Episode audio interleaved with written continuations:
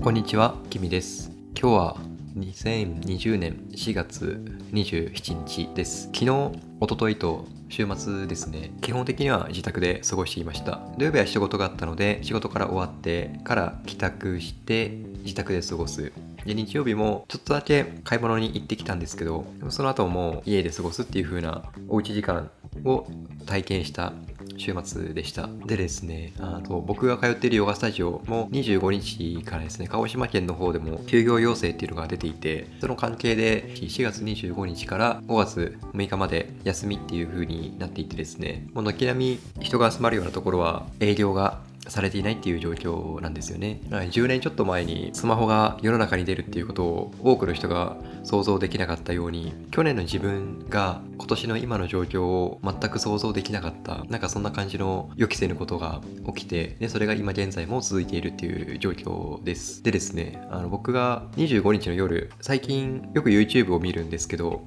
で、YouTube 何気なく見てたらですね、ちょうど10時から寝る前だったんですけど、クレバあの元キック・ザ・カンク今も今もか復活してるのでキック・ザ・カンクルーのクレバーそうクレバーさんのあのライブがあってですね YouTube ライブ。でそれが10時から1時間ちょっとぐらい放送されていたんですけどそれを見ました。今日シェアしたいテーマにもつながってくるんですけどこういう時だからこそ感謝できるっていうことについてちょっとお話ししてみたいなというふうに思っています。そのクレバークレバさんクレバ。ちょっと言い方迷いますね。あのファンだからクレバって呼びたい気もあるするし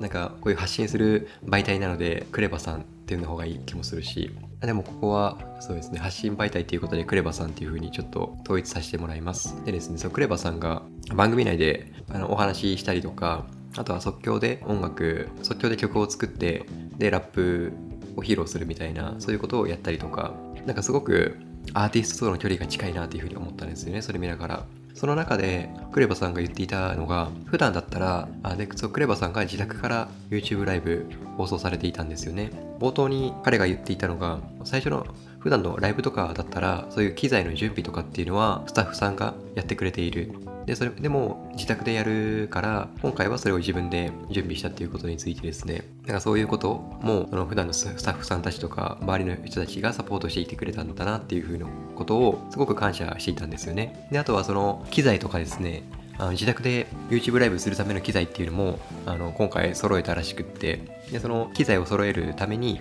配達業者さんが持ってきてくれた。でこういう時に配達してくれて配達してくれてすごくありがたいとかあとはスーパーとかそういう食品関係の場所で働かれてる方に対してもスーパーとかで働かれている方がいるおかげで我々はお腹を空かせず空かせることもなく日常生活を送れています。ありがとうございます。っていうことをこう言っていたんですよね。それがすごくなんかこう当たり前のことのありがたさとかなかなか感謝っていうところが普段できているかっていうとそこまでできていないこういう非常時の時に気づくっていうのも普段から気づけてればいいと思うんですけどなかなかですね日常だとそういう普段ありがたいとか感謝するっていうことができていないなっていうふうに僕自身も思ったんですよね。だから今こうやって鹿児島の方も都会と比べると大人数の患者さんとかはいないですけどでもそれでも緊急事態宣言が出ていてお店とかが閉まっていてスーパーとか配達業者さんとかは確かに動いている。で電気とかもこうやって使えているとかいろいろ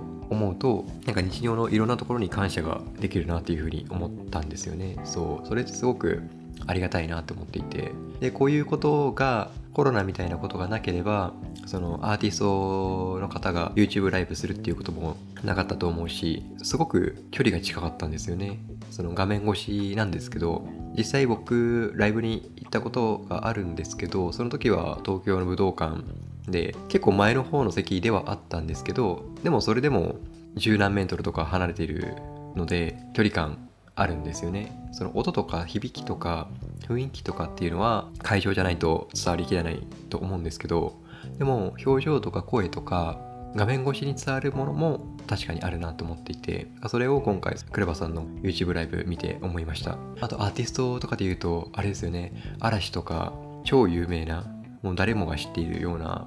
アーティストさんとかも YouTube チャンネル作っていたりとかなんかその人たちが個人に向けて発信している番組を提供しているっていうのがなんか YouTube じゃなくてもあったのかもしれないですけどなんかすごく時代の流れ動きを感じるんですよね。最後にですねクレバさんが番組の終わりの方で言っていたのがやっぱりこういう時だから何でもいいから例えば文章を書くとか料理作るとかでも何でもいいから作るっていうことを皆さんもやってみたらどうですか？っていうことをこう言っていて言われていてですね。何かを作るってとても大事な気がしていてですね。作るっていうとすごく大げさな気もするんですけど僕が思う作るっていうのはですね自分から何かをアウトプットする。こうやってポッドキャストを配信してるってこともそうだし文章を書くもそうだし Twitter だったり Instagram だったり Facebook だったりそこで発言するのもそうだしでそういうインターネットとかがめんどくさいなとかちょっと億劫だなって思う方はその友達とか家族とかと話をする会話会話するそれも立派なアウトプットですよね。あとは料理するとかですね今今のタイミングだったら。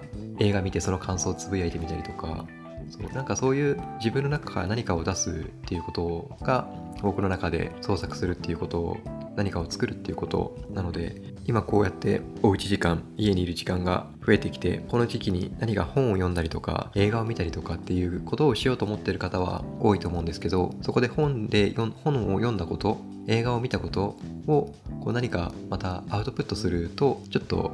面白かったりするのでなんかそういうことを知ることができたっていうのも今のこのタイミングだからなのかなっていうふうに思うのでそう僕もこの今のタイミング今の時代の変化みたいなのに苦しんでる方も大勢いるので言葉は選ぶんですけどでも今回のことがなかったら多分これだけ感謝できなかったこととかも多いと思うのでやっぱり何かこのタイミングっていうのはあるのかなっていうふうに思っています。はい、えー、本日の番組をお聴きいただきありがとうございました。あなたにとって今日がいい一日でありますように。バイバイ。